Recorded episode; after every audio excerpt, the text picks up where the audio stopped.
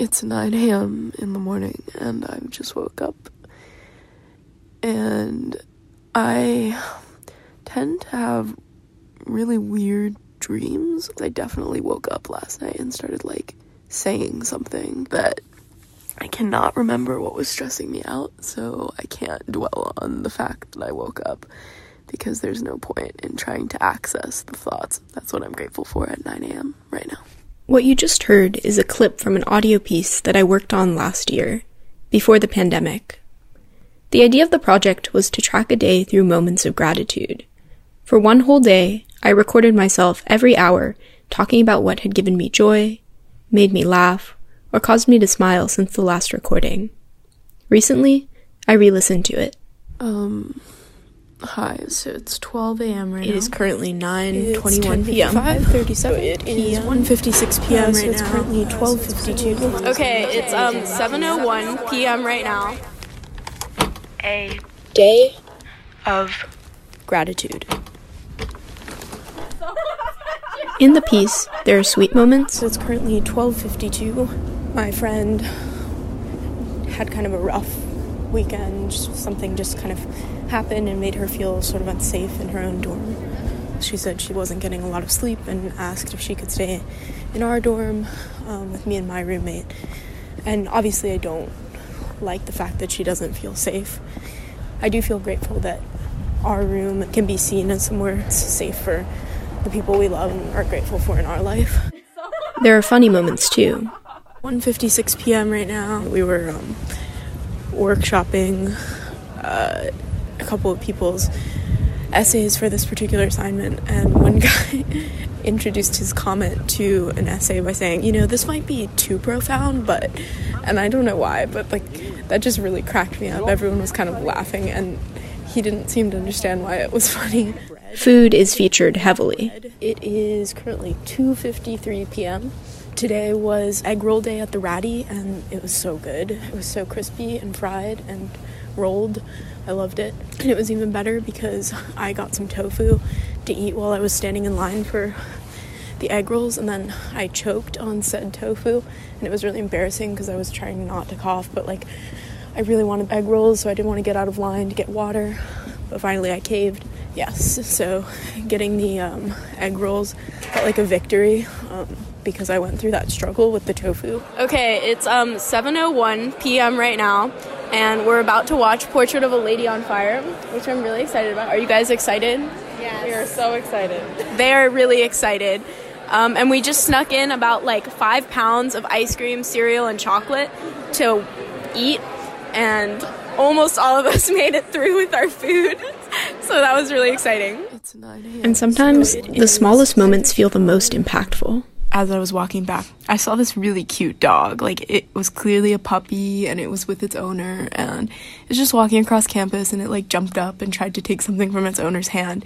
And also while I was watching this cute puppy, um, this guy walks past and you know how sometimes you can just like hear a snippet of someone's conversation as they go past you. He was on the phone with someone and all I heard him say was, I love you too and just like the combination of this like adorable little puppy and then this person just walking by me really not knowing what they were saying at all other than i love you too i don't know that just made me really happy But what really struck me when I first re listened was that it felt like a dream, so distant from my current reality. The idea of being in a crowded movie theater, having face to face conversations with people, or even sitting down to eat a meal in a booth at the dining hall seemed entirely out of reach. It felt like the pandemic had shifted my standards of gratitude. But then I re listened to my recording some more. And as I did, I started to find more stability and consistency. Sure, the context had changed, but much of what I was grateful for remained unshakable. My love for my friends, my deep and unending appreciation for egg rolls, and my interest in connecting with other people. In fact, if anything, I am now more grateful because I don't take those things for granted anymore. This process of re listening got me thinking how can we look at what we have and reframe it? Not in a way that undermines the loss or the tragedies, but in a way that works to embrace what we still have the points of consistency between universes, memories, moments, and people.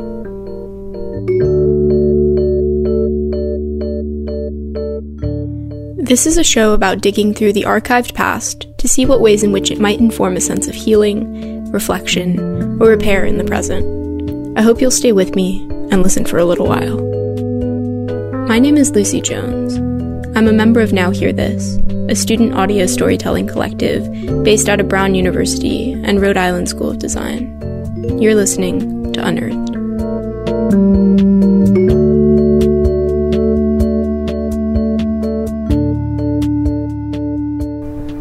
This is what my mother taught me. We are all keepers of our own fire. We need to be tended and fed and loved so that we may be warm and warm others. Sometimes peoples whose fires are not burning as bright as ours may come to you for your energy and your warmth. And as a fire keeper, you should share your warmth and tell that person when sometimes they need to feed their own fire somewhere else. What you feed grows, and whether at any moment of any day you have a bonfire or just have embers, we have to remember to tend our own flames. So, my mother taught me to place my feet strongly and firmly on the ground, and to square my shoulders, and to sit heavily into my body. I close my eyes, and I feel the roots in my feet reach towards the earth. I thank my Creator, Nekaltani, for today, and I stretch out my awareness of my body and my spirit and my history, calling to my ancestors, asking them to enter my space. I reach to them to honor them and to receive their guidance and their love. And imagine them wrapping around me and enveloping me within me as well. I use my breaths to cleanse and to expel all the heaviness that's stuck to my body and my mind, like dusting away sand. I try to send love to all the parts of my body where I hold my pain and my oppression, like in my shoulders, my stomach, and my hips. Each time I breathe in, I imagine my fire getting a little bigger as my ancestors and I gather around it.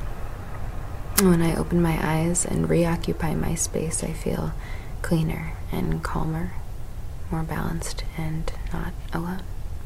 I associate life force with maybe an openness to healing and not just survival, but of a desire to survive, of thriving, of holding my survival in tandem with my trauma, which I'm not sure I'll ever be without, but in being able to heal in ways that can make me feel whole even when I still hold traumas. And that's a life force to me.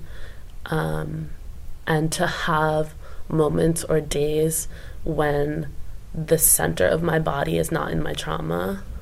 Um, I think that that's what it might look like to let a life force into my body, to still hold my pain and my trauma there eh, where it is and accept it for its state and its healing, but for the moments in which the root of my body is grounded not in pain and not in trauma, but in something else, in my survival, in my hope, in my love, in my being alive. That's a life force. I think oppression is the pit in your stomach when your experience, the experience that you're allowed to have, is something different than the experience that others are allowed to have because of your shape or size or ethnicity, race, sexual orientation, gender. Um, I think it's that hollowness that feels like you yourself are not allowed to exist in this world because this world is forcing you into an expectation or a story that it's already written for you. And like that pit feels like a violation, that oppression feels um, dehumanizing. I think when I think of oppression, I think of it as like um, knowing that there's a sun, but constantly being followed by a cloud so you can't see it. It's the type of thing where it's like you know that joy exists, but there's something preventing you from being able to access it. Um, it would be really bitter. It would be heavy. Definitely heavy. Really heavy. I scheduled a time for me to cry every day. So I was like, okay, Friday it's to be 4 p.m.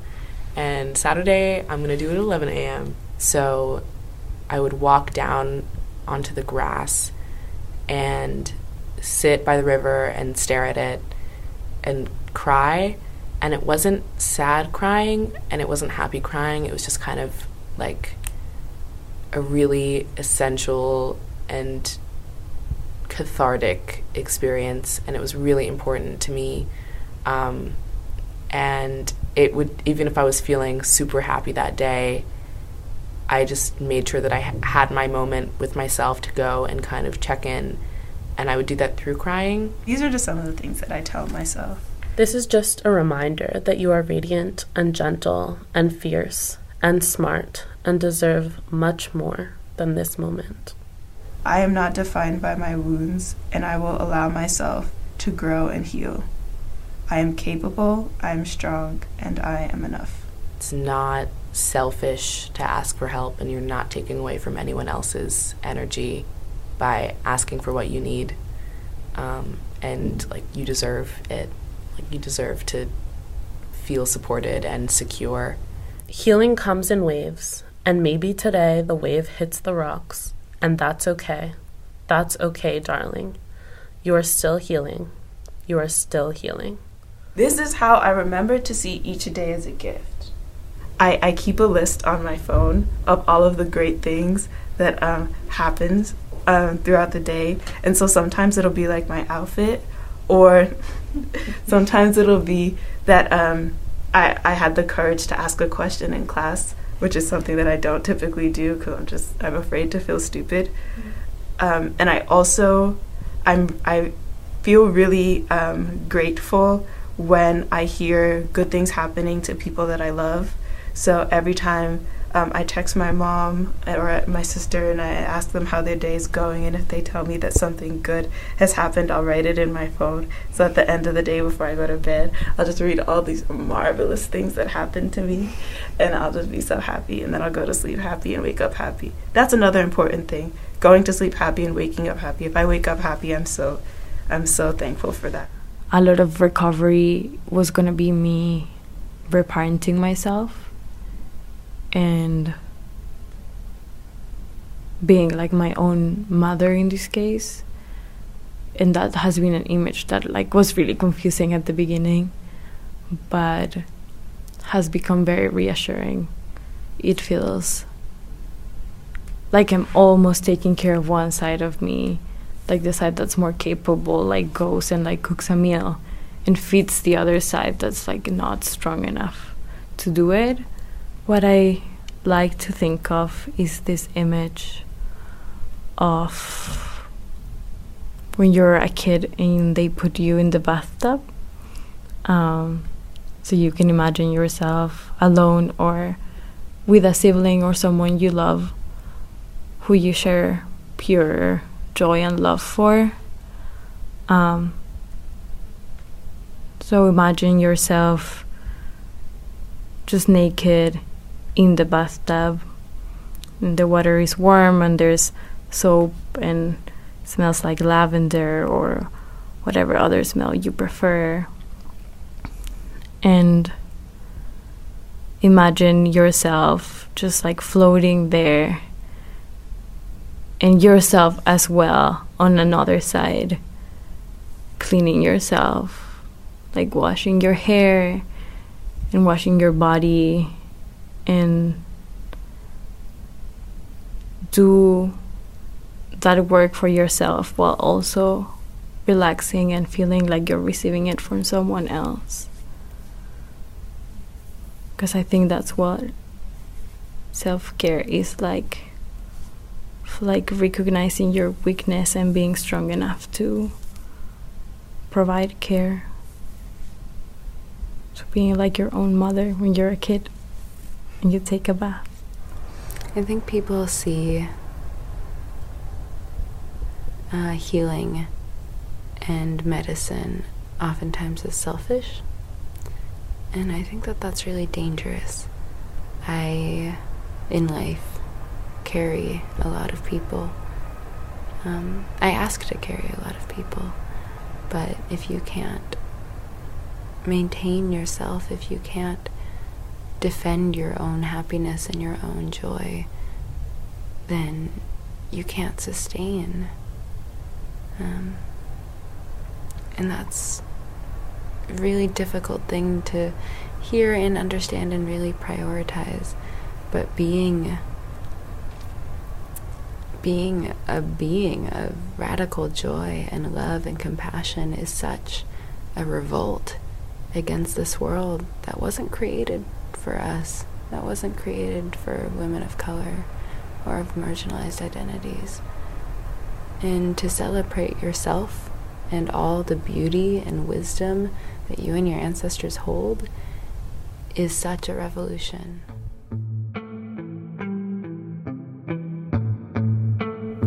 That was Healing Meditations by Danya Torbjörn, and it was produced in 2018.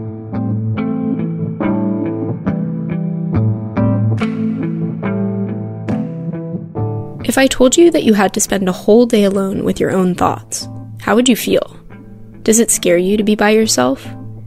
Quarantine has often created a sense of loneliness in me, a form of isolation that produces unique mental whirling. That special kind of anxiety when you hear that other people have figured out ways to spend their time, and you're just sitting alone on the couch watching the Great British Baking Show on Netflix. But I digress. Now, we enter the world of an extrovert trying her very hardest to be alone. This is a story about reprogramming as a form of healing. Reprogramming in the ways we see ourselves in relation to the people and world around us. Spoiler alert, it doesn't go as planned. I don't know how to be alone. Maybe that's dramatic, but I'm convinced it's true. Meals alone are out of the question. Weekend nights are people time. And then there are the other smaller times I can't spend by myself, the open spaces in a day. Half an hour between lunch and my doctor's appointment, that's just enough time to grab tea with my best friend and rant about a bad workout. Studying every weekend, I'm clustered around a table sharing stress with whoever can make it. Even on walks or bus rides between plans, I call my mom to catch up, tell her where I'm going. I recruit friends to share runs, errands, 20 minute link ups if we can find 20 minutes. My friends know me for my motto do it for the debrief.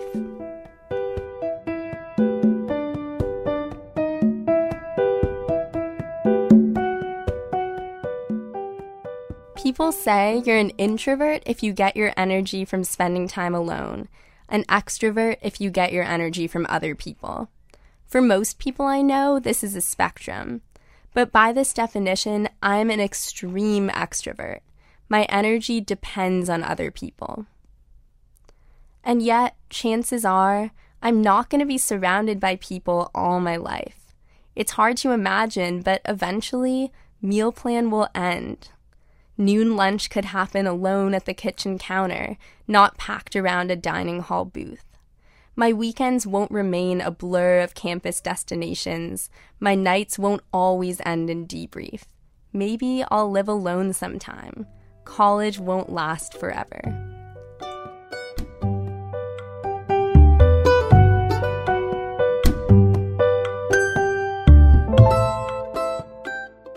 So I started investigating alone time the only way I know talking to people. A few summers ago, my friend Ilana spent 24 hours alone in the woods, totally alone. This is crazy to me. At Ilana's sleepaway camp, everyone spent three hours alone in the woods with only a journal, a towel, and bug spray. Hardcore counselors stuck it out for a whole day. Ilana wanted to be one of them. I'd heard of other people doing a thing where they did it for 24 hours, and I was like, wow, that sounds intense and wonderful. Maybe I want to try it. I assumed Ilana loved her day in the woods. Maybe that's because, to me, Ilana is impressively independent, an adventurer. She treks across Providence to volunteer for political campaigns or cheer on her favorite bands, gets up at 6 a.m. to watch the sunrise, the real deal. Either way, Ilana's 24 hour retreat turned out different. It wasn't the cathartic day she predicted. In retrospect, like if you asked me overall what I thought of the experience, like I would tell you I kind of really hated it actually.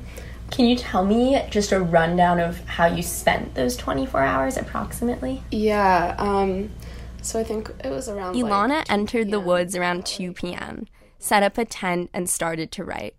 Her only activity was journaling, so she took her time, describing every detail. When the sun set, she made dinner and went to bed. Ilana actually struggled to remember how she passed the time until 2 p.m. the next day, but she says those last hours felt the longest. I'd never really felt a kind of longing like that for like any single like I didn't want a specific person to be with me. I just wanted person as a like abstract idea. Her watch was buried in the bottom of her bag, so she could have checked the time, but she didn't. Ilana says that was the hardest, weirdest part, wanting it to be over without knowing how close she was. Those 24 hours changed the way Ilana thought about college. It made her realize she wants to spend her college years on the move, learning from people, not isolated in her dorm room. I asked Ilana, if I had to spend one hour completely alone here at college, how should I spend it? Perhaps something you could do is, oh my gosh, sit in the blue room and don't talk to anyone. The Blue Room is a loud, crowded campus eatery. Snagging a table is a feat. When my friend Camilla and I catch up over Blue Room muffins every Friday, we're constantly looking over our shoulders to make sure the person we're talking about isn't right there. You're never really alone at the Blue Room.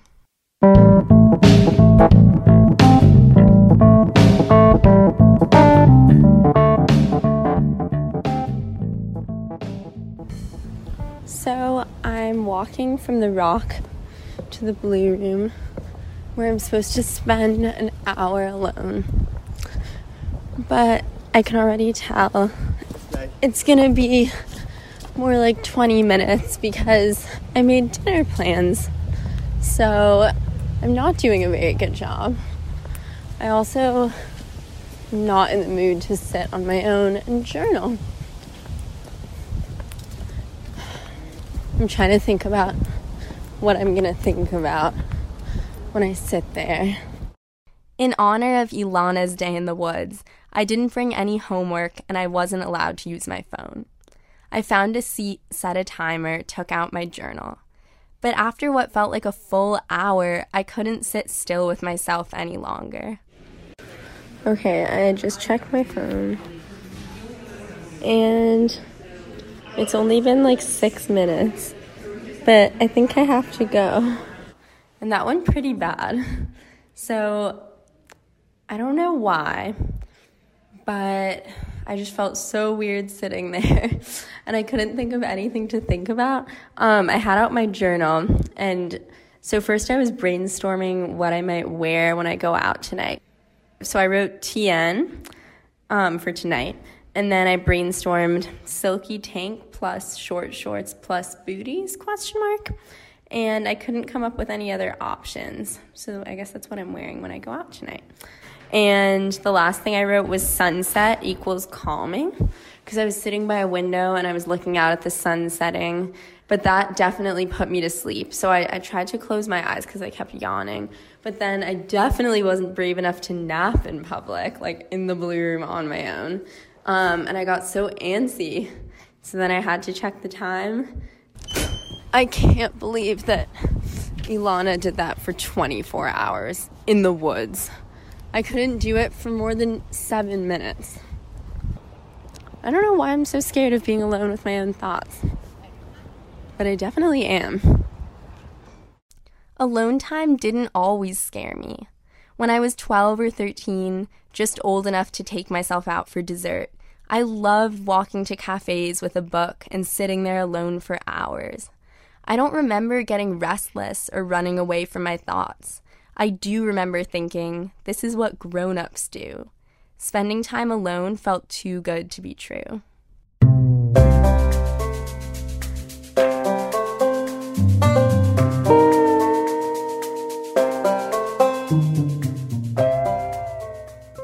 My friend Nick coexists pretty smoothly with his own thoughts. Among friends, he's famous for alone time with organic chemistry.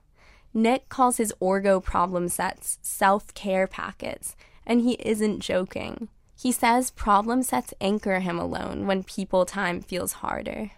Stuff was going on between me and my girlfriend that was very stressful and kind of rough on me personally. And I remember kind of one of, one of the ways that I was kind of combating this was I would just, you know, like take an Orgo problem set and just kind of like sit and do it by myself. When people first hear like, what you like did an Orgo problem set to calm you down, but like the reason that I found that it served that purpose is that it really just commanded all of my attention and I was able to like take my focus away from this other part of my life that was really like causing me a lot of stress and just kind of focus on one thing at a time. Nick is strategic about his alone time. He calls it personal growth and development. So I asked Nick how I should spend time alone. This is maybe a little bit cliche, but I would probably go and get a coffee slash meal um, and just like sit in the spot where I was getting the coffee slash meal um, and either do work or like listen to my audiobook. Nick said I should take a walk after my meal. He told me not to plan too much, just get in the zone, listen to an audiobook, and enjoy the fall weather. I set a date, Friday, November 9th. When I told my mom about my alone time mission, she said an hour long walk isn't enough to make a story. My friends agreed. So I decided to make it a five mile hike. I didn't feel ready, but November 9th waited in my Google Calendar. I kept reminding myself people do this. Long walks alone, they're a thing. Maybe I needed a change of scenery for alone time to make sense. Then, the night before my hike, I started feeling bone tired at 7 p.m. The next morning, I was bedridden with a stomach bug that lasted over a week. Instead of a five mile hike, I spent Friday afternoon at the hospital. My friend Oscar texted me, I take it you're not going out tonight?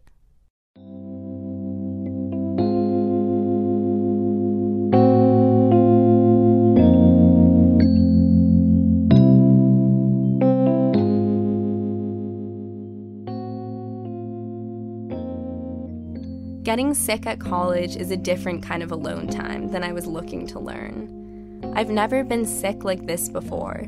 So dehydrated, I could barely walk on my own. Talking felt like work.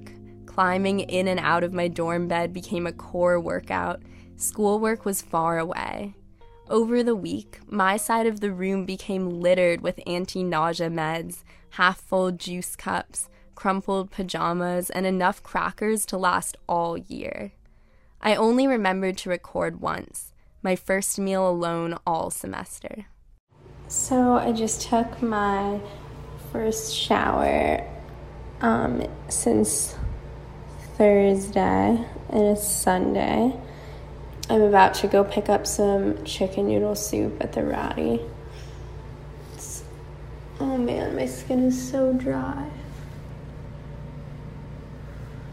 I have to wash my sheets.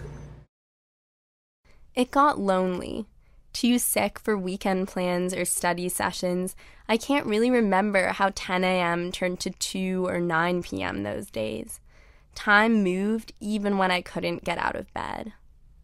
Of course, I wasn't totally alone. Friends swooped in like guardian angels, offering groceries and gossip.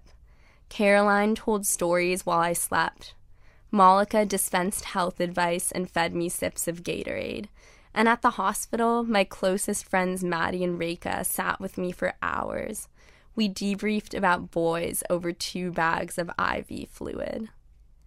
People time felt different, though. When I didn't have the energy to be an extrovert, friends filled a different need comfort, rest, just being there.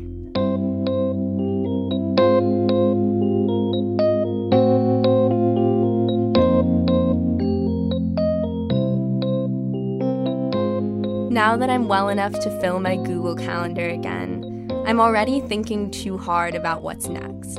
I haven't stopped getting energy from friends, longing for people, like Ilana said. Maybe I need something as dramatic as that virus to throw off my routine and give myself real time alone. Usually, my thoughts move in circles when I'm on my own, looping too fast for me to relax. When this happens, I don't feel like I know myself. I guess that's why I fill my days with people.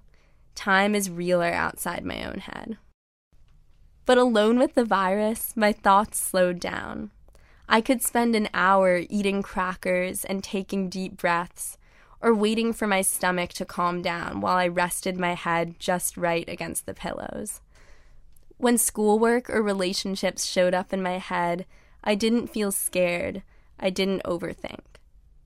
Like Nick's orgo problem sets, the stomach virus commanded all my attention. The debrief could wait. For once, while I was sick, real life rested at a distance. I don't miss the stomach flu, but I miss that.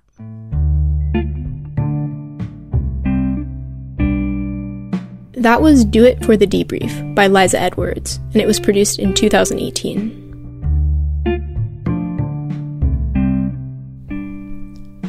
While isolation can force us to reckon with parts of ourselves that we didn't know existed, our relationships with other people can also facilitate healing. Sometimes, the way we find comfort is in a stranger's particularly well curated Spotify playlist, a secretive giggle with a longtime friend, or an impromptu Zoom call. And sometimes, to face the facts, all it takes is a hint of the blues. When an ex lover told me that a lot of 1930s blues singers were queers, lesbians, and dykes, I didn't believe her. I went to go fact check on Google to find out that it's true. The women who popularized the blues sung about and even acted upon a yearning for other women. But back then, I wasn't very into the blues. It felt like life was constantly moving too fast for me to sit and listen to this kind of music. You know, I'm very busy right now. I have a lot of meetings, a lot of lunch plans. People singing about their troubles over the swinging and swaying of brass, pianos, and harmonicas. The blues didn't really feel like something I could lean into. Since then, I've come out to my parents, only to be met with months of silence. Are you gay? No, no, no, no, no. Oh. Mm, maybe? And later, I found out that this ex lover had cheated on me throughout our relationship. Now, usually I have a tendency to rationalize my emotions. If I can sit down and talk with a friend about why there's no reason to be sad about a certain situation, then I'm usually able to move on pretty quickly. But in the past few months, I found myself in a sadness that I couldn't quickly process myself out of. A sadness where there's been nothing to do except to sit with my feelings. And it's with that that I've realized I've got time for the blues. Went out last night, had a big fight. Everything seemed to go. Ma Rainey, the mother of the blues. She was born into an impoverished family in the Deep South in 1886. Her music embodies the struggle of being black and living in the decades following emancipation. It sounds cliche, but at first listen, it really feels like the music my grandparents could have listened to while living in the South.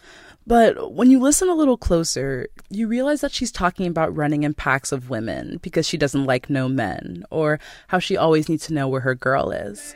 With a crowd of my friends, been women, I don't like no men.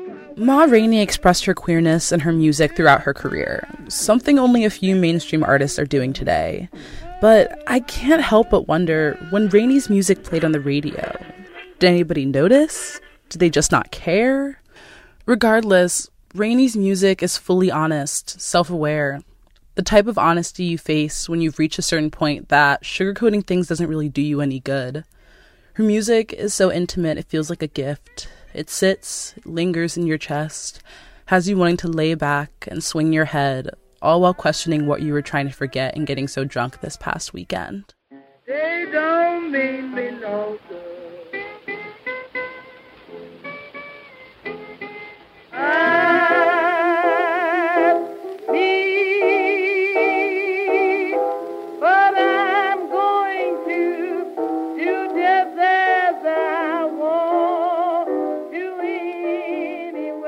Bessie Smith, nicknamed the Empress of the Blues, was one of the highest paid musical artists of the 1920s and 30s. She started out as one of Ma Rainey's dancers, but after Ma took her under her wing, she worked her way up to form her own solo career. In her music, Smith sang lyrics that referenced her unapologetic queerness and bisexuality, like these lines from the song Tain't Nobody Business If I Do. If I should take a notion to jump in to the ocean, take nobody's business if I do.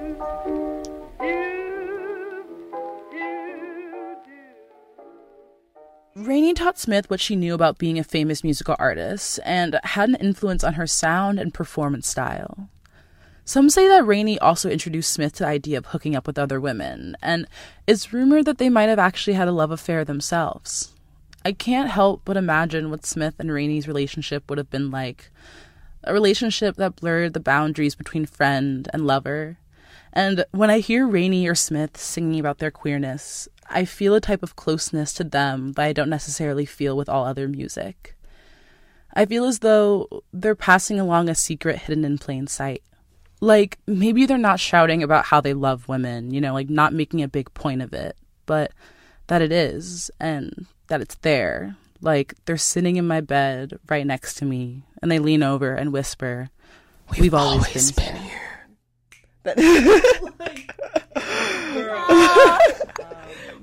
Do you want? That's Jamila and Kaylee. They're a black queer couple that I've gotten to know as both sexual partners and friends over the past couple months. We're cuddling in their bed. My head is in Jamila's lap while she's twisting her hair. Kaylee on the other side of us. And we're talking about black queer relationships, maybe like Rainey and Smith, that blur the boundaries between friendship, care, and hooking up. I think specifically for me, I've it's taken me so long to not only like identify as like a black woman, but like a like a beautiful black woman who like can use my body and like use it with other people who I don't like really know. And I'm not about to just like give up those relationships and just like million rock them away and be like, that's fine. Like we just hooked up once, like whatever. You gonna be my friend? I'm gonna be like showing you my body like this, and if if that's what you want, like I'm not gonna force you to be like, we have to go get dinner after because that's just uh, like way too aggressive than what I could ever produce. So, but yeah, I think it is important for me to keep those relationships because I have shown so much of myself. Especially like I come off as like such a like dom top, like I do like to get fucks. bottom. I'm not a bottom. I'm burst. Okay, you're a burst. You're burst. I'm That's true. That's true. You're absolutely. Sometimes but she be a Sometimes you give some bottom energy, and that's like I know, and like very Sometimes she hot. gives full bottom energy. Hush. Sometimes full top energy. And that's the, power beauty of of the power verse. verse. It's the power of the power verse. So I feel like a lot of people definitely see me as this like for lack of a better term like dyke and like if I'm gonna expose like my bottom side to you then I'm probably gonna want to keep up. Stay away from me, cause I'm in my sin. Bessie Smith, along with having an alleged affair with Rainey, was also pretty open about having sex with her dancers on tour, even in knowing that she'd have to answer to her abusive husbands for doing so. But even with this, Bessie Smith's voice rings clear. She moans, but she doesn't stutter. She sounds sure of herself when she's singing about her loneliness. about facing domestic violence, about how she loves gin more than anything else. She sings about things that would be hard to tell someone while looking into their eyes. Words that you might choke on, stories that would be too heavy or too big to put on someone else, so she let them ring true in a song for everyone to hear, for everyone to consume. I wonder if in her music she felt free. If this place it's me and my gin. And follow me, see just how it's done.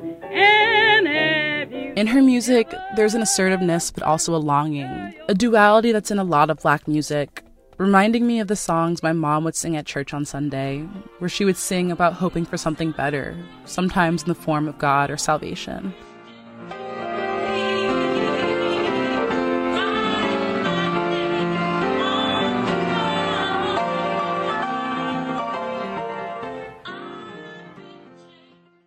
The blues struck a note with the black American experience, an outsider existence as a second class citizen. But when I listen to Bessie Smith, I can't help but feel as though this sadness has to do with not only being black, but with being a black queer woman. Black queer woman's blues. Spending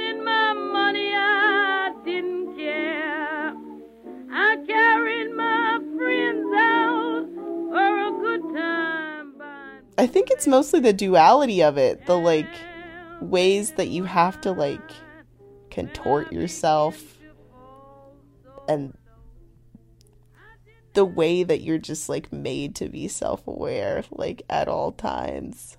Um, uh, just being othered in social spaces, uh, it, like even in my family, to be honest, um, because I like I was adopted. My parents adopted like six other black ch- children, and they were both white and had two of their own white children, and just one of my eldest siblings like just being like racist, and then going to a predominantly white school for like my whole life and then coming out but not even having the chance to come out i think because everyone like i said like the way i dress and like how i present myself everyone was like oh my god she gay.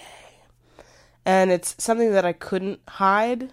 I'm not saying that i wanted to because i that like i guess that's who i am at my core.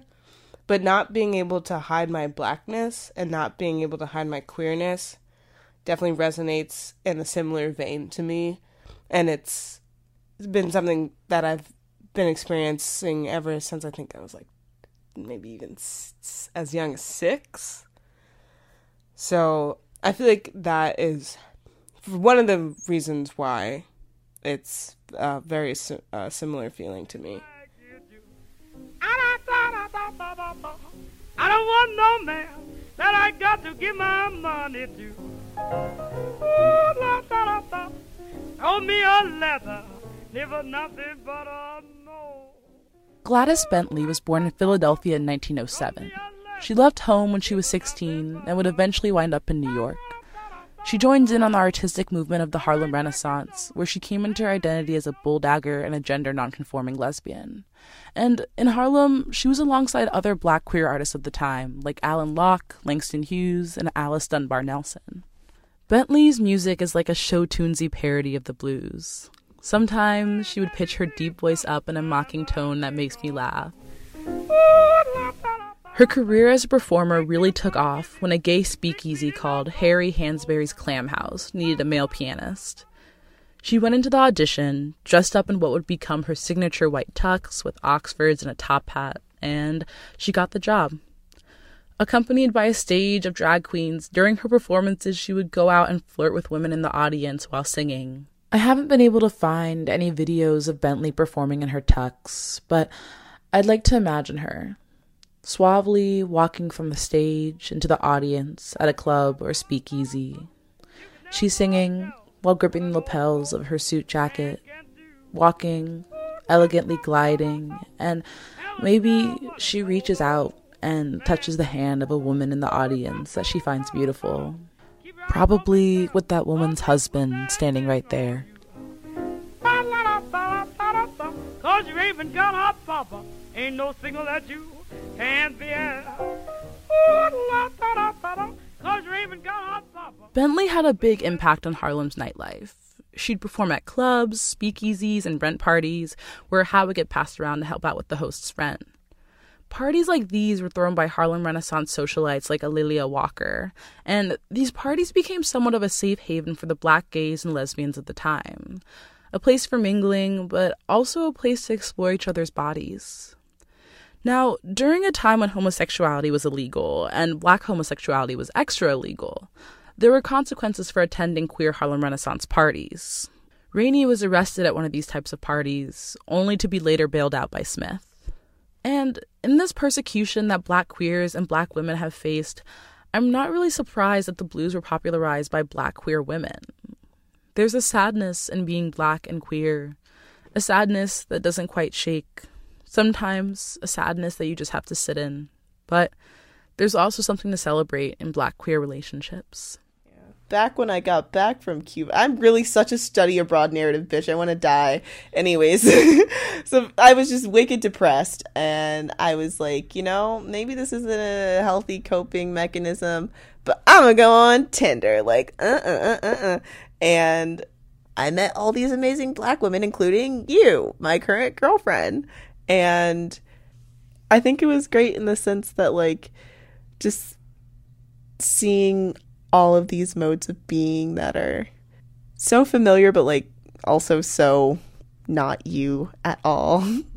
Um was just really really good. And just the amount of the lack of anxiety of like understanding like not lack of understanding but lack of anxiety that you will be understood it's just really nice.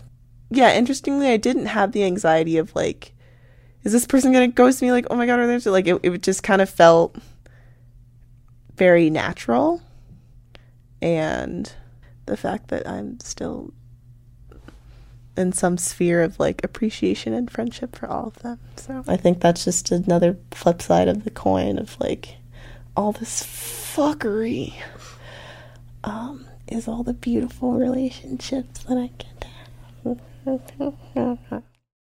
Now, in the past few months, when I've gotten sad or just bored, I like to imagine what it would be like at one of these black queer parties. Not necessarily in the past, in the present, or even in the future for that matter, but just a room or maybe a house of black queer people mingling. The light is calm and there's music. A house full of black queer bodies dancing in and out of consensual touch and play and no one's glass is ever empty. A house full of all kinds of black queer bodies, bodies that have been told they don't quite fit, bodies like Bessie's, like Ma's, like Gladys's that command space in spite of this. Black queer people, alive, breathing. There's laughing, we're laughing.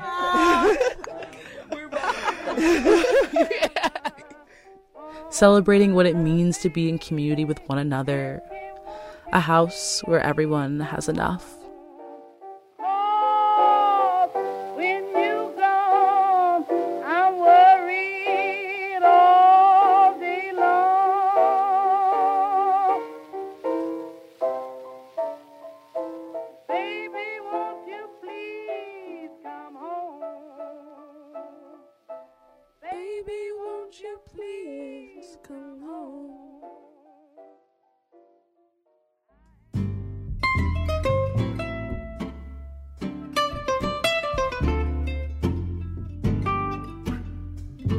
That story is called Blues Queens, and it was produced by Clear Waters in 2018.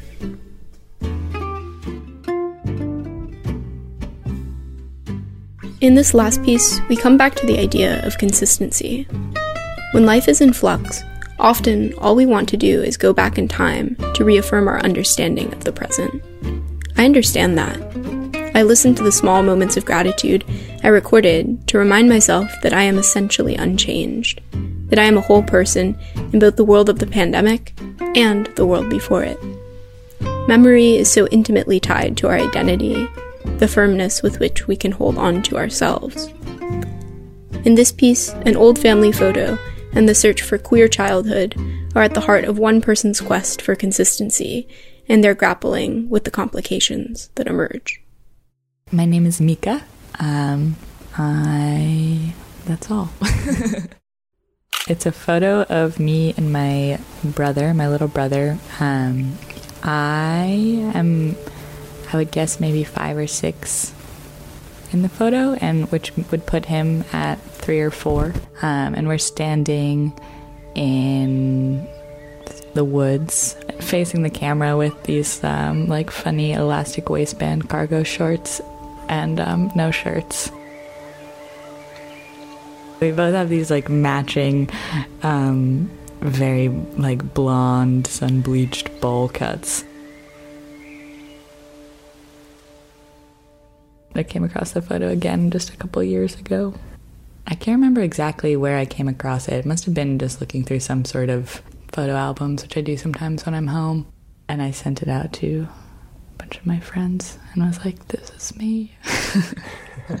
I think it was at a point in my life where I was coming into a queer identity and like struggling with the fact of feeling like I couldn't trace a clear, like, stable identity of gayness for myself and my own, like, understanding of my life um, from when I was a kid to now, um, and was feeling like I was just realizing that all the things that I had wanted for a lot of years um, were maybe not actually things that I wanted in terms of like a straight stable monogamous relationship. Um, and that was sort of the, the crisis of simultaneously feeling like if if I only have wanted this for all these years because it's what I'm supposed to want and I don't want it, but then I also don't have any other like stable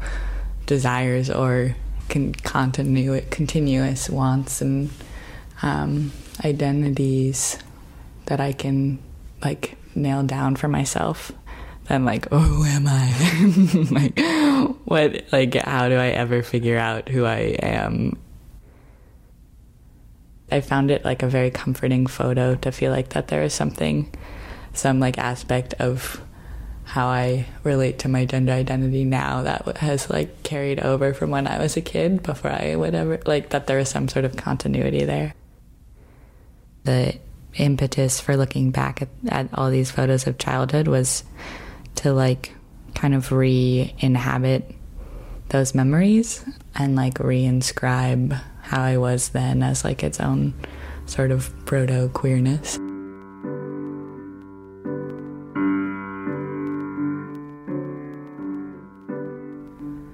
My sister and I were like total tomboys for a long time, and that sort of friction with femininity is something I still feel for sure. There's a period where, when I was in my tomboy phase, I would dress, my sister and I would dress my brother in like the dresses that were too girly for us. Um, and like put makeup on him and paint his nails and um, like clip his hair back and like record him doing like runway walks across the living room.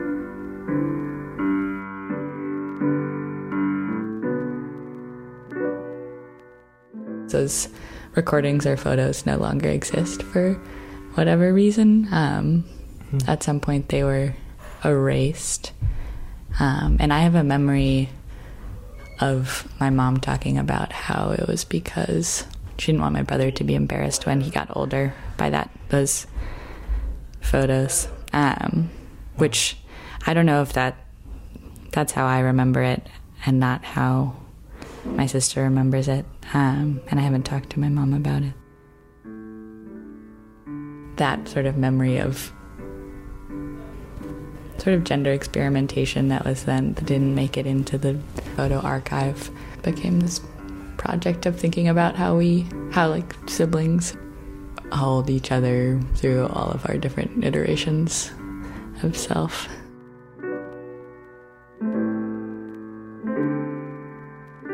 There's this quote by Sarah Davidmann where she's talking about how all of the photos that like the photos that are omitted from family photo albums are like the awkward ones or the um the, all the ones essentially that are queer that are like show any evidence of queerness because um doesn't fit with the narrative.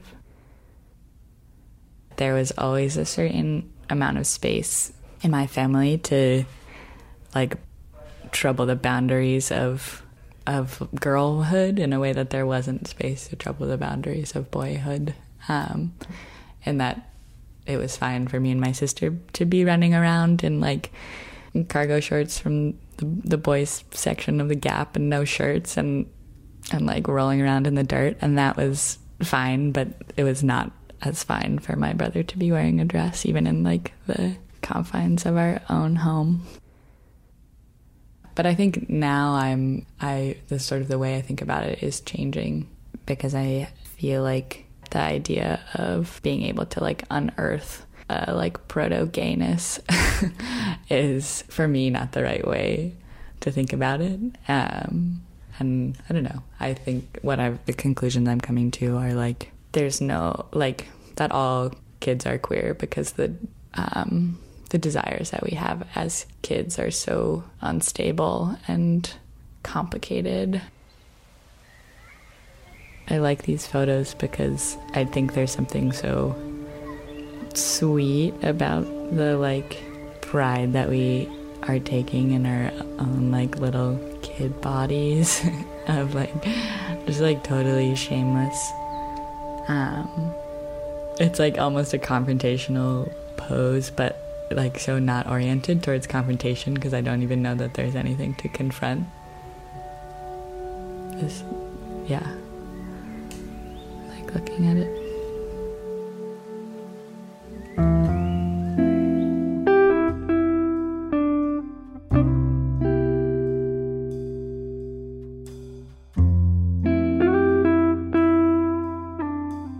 This piece is called Proto Gayness, and it was produced by Mitchell Johnson in 2017.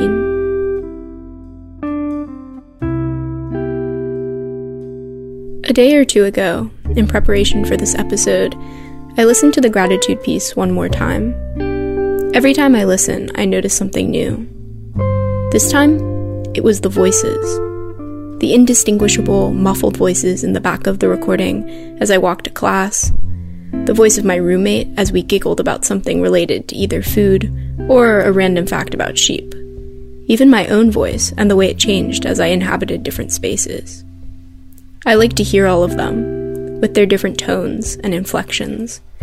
The sound of another person's voice is a comfort in and of itself. It's inherently connective. It's undeniably human.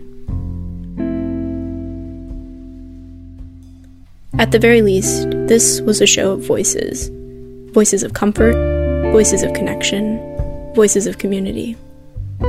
I hope you found in them some kind of healing or humanness, some kind of lovely inflection or satisfying muffle. Listening is something we all do. Sometimes it's all we can do.